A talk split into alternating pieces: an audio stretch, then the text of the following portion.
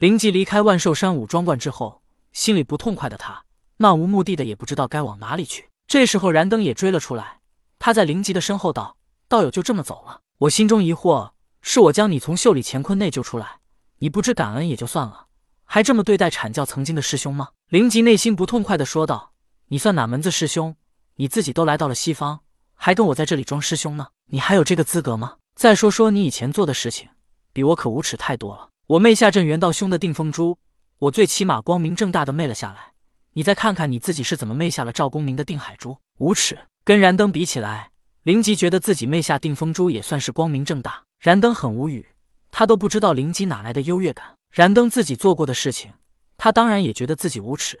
但修道者为了提升修为，无耻又算什么呢？但是现在他觉得自己跟灵吉比起来，真是小巫见大巫了。都是一样的无耻，居然还被灵吉无耻出了优越感。燃灯无语，灵吉不屑的一笑，道：“怎么没话说了？在阐教时，我早就看不惯你了，一看有危险就逃，让别人去送死，这就是你作为阐教师兄做出来的好事。我们师兄弟去对付赵公明，你在一旁看戏；我们受伤，你却得到了定海珠；我们兄弟破九曲黄河阵被削去了顶上三花，你跑的速度倒快。我看你不该叫燃灯，改叫燃跑跑更好。”燃灯被灵吉气的实在说不出话来，他直接祭出定海珠，道：“好你个灵吉！”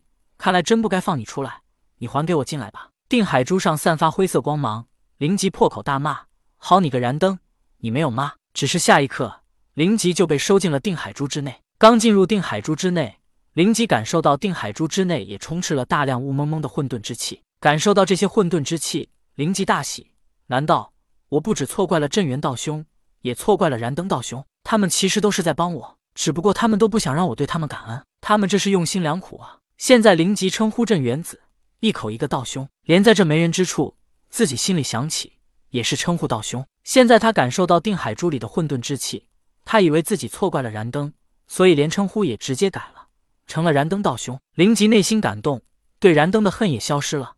他脚下升起金色莲台，在定海珠的世界内到处飞着。定海珠内到处都是混沌之气，灵吉可不敢直接吸收，因为直到现在。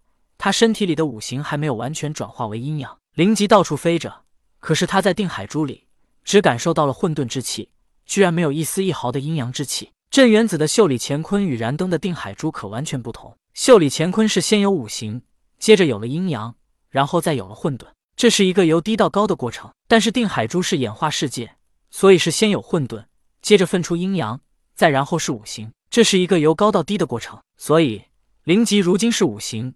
他根本无法直接吸收混沌。如果他是混沌，倒是可以直接吸收五行。高可以越级吸收低的，但是低却绝对无法越级吸收高的。如果是阴阳，镇元子还能慢慢的吸收炼化，之后等自己身体里完全成了阴阳，再去吸收混沌。可现在直接吸收混沌，轻则是全身法力被毁，要重新修炼，甚至连修炼都不可能，会走火入魔，成为一个废人；重则就是直接爆体而亡。本来灵吉对燃灯还是十分感恩的。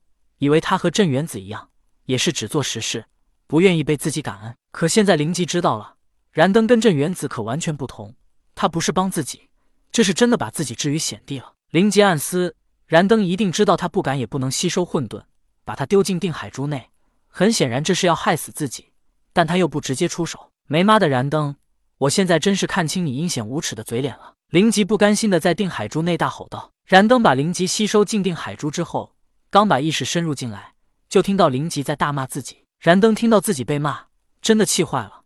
他本来是救灵吉的，他都不知道自己怎么得罪了灵吉，让他这么恨自己。对凡人来说，断人财路如杀人父母；对修道者来说，断人修为比杀人父母还要严重。毕竟修道者修为高了，父母被杀他们也能救活，这不算什么大事。可断了修为，那可真是深仇大恨了。在定海珠的世界内，燃灯就是至高无上的主宰。他听到灵吉骂自己，便控制着混沌之气涌向了灵吉。虚空之中，一道犹如创世神一般的威严声音响起。只听燃灯说道：“灵吉，好好的在这里思过吧。不过你要赶紧奔跑，我不会让你停下来的。”灵吉感受着一团旋转的混沌之气蜂拥而来，他急忙向前奔跑。混沌之气紧紧跟着灵吉，让他根本不敢停下来。这一次，灵吉已经完全确信燃灯是要折磨害死自己。燃灯，我与你此恨难消。你不要让我有机会出去，否则我绝不放过你。”灵吉狠狠的道。话分两头，袁弘离开天庭，进入了淮河水域。他变身成为一条鱿鱼，进入了河底，到处查探吴之奇的下落。可是袁弘化身一条鱿鱼，导致一些水妖或者其他更大的鱼类想要吃了他。袁弘恼怒：我成神之后脾气好太多了，你们可别真当我是好欺负。于是袁弘直接变身成为了一条蛟龙，在河底横冲直撞，把其他水妖和鱼类吓得到处躲藏。